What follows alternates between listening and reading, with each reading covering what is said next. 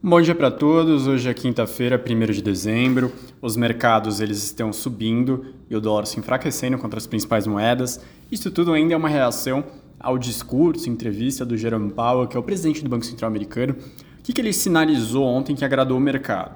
Ele preparou de fato o terreno para desacelerar, era a expectativa de boa parte dos, dos investidores.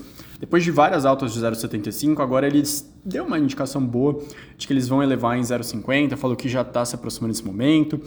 Ele deu outros sinais também que a gente acha relevante compartilhar com vocês. Primeiro, ele mencionou que eles vão subir a taxa final projetada de juros. O que, que isso significa? A cada três meses, o Banco Central Americano divulga suas projeções para os principais indicadores da economia americana. Em setembro, a taxa, taxa máxima projetada era de cinco e a mediana era abaixo de cinco.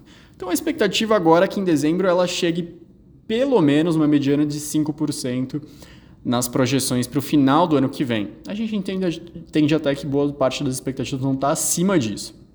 Powell também afirmou que ele não quer entrar tanto em relatório contracionista para não impactar muito a atividade.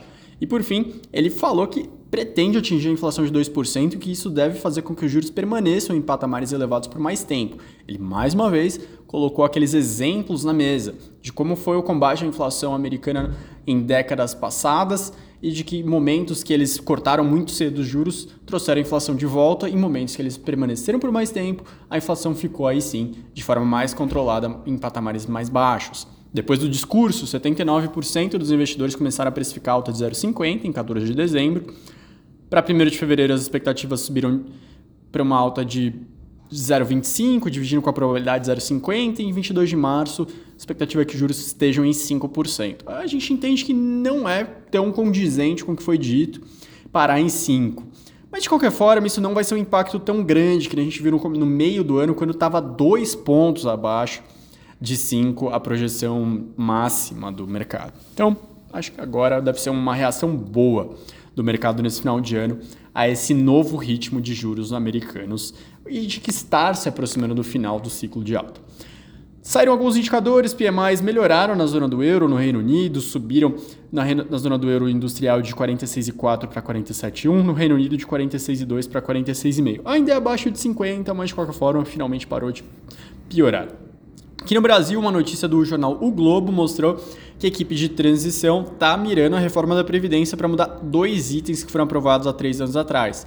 O grupo de trabalho ele elegeu como os dois principais pontos para serem revistos pensão por morte e aposentadoria por invalidez. A ideia é mudar as regras nos cálculos e aumentar os vencimentos para essas pessoas, que reduziria a economia prevista nos próximos anos. O P L, partido do presidente Bolsonaro, está querendo dificultar a tramitação da P E C de transição. Para isso, eles vão pedir uma audiência pública com economistas para entender os impactos fiscais da medida, que pode demorar um pouco mais, então, para ser aprovado. Saiu ontem a taxa de desemprego, que foi a menor desde dois mil e quatorze, oito vírgula três no período, mais de um milhão de empregados entre o trimestre entre agosto e outubro e o trimestre anterior. Oitava queda seguida, menor nível desde dois mil e quatorze, como eu mencionei. O contingente de desocupados é menor desde julho de dois mil e quinze.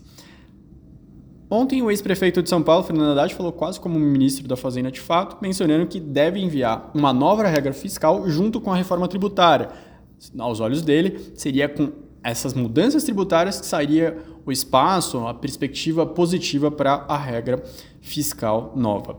E por fim, logo mais às nove horas da manhã, a gente vai conhecer o P I B desse terceiro trimestre de dois mil e vinte e dois, expectativa de zero vírgula sete de crescimento contra o trimestre anterior e de três vírgula sete na comparação anual. O que, que deve ser destaque? Serviços, agronegócio, consumo da família, consumo de governo.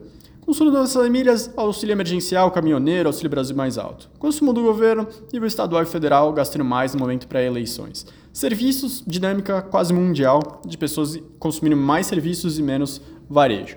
Agronegócio, aqui no Brasil a gente teve aquela safrinha do milho que foi destaque, as condições meteorológicas foram mais adversas no começo do ano e no terceiro tri foram mais positivas, além de, claro, os preços das commodities que estavam em níveis melhores, mais elevados por conta do efeito da guerra da Ucrânia nesse período do terceiro tri. Se tiver dúvida, entre em contato conosco. Uma boa quinta-feira para você.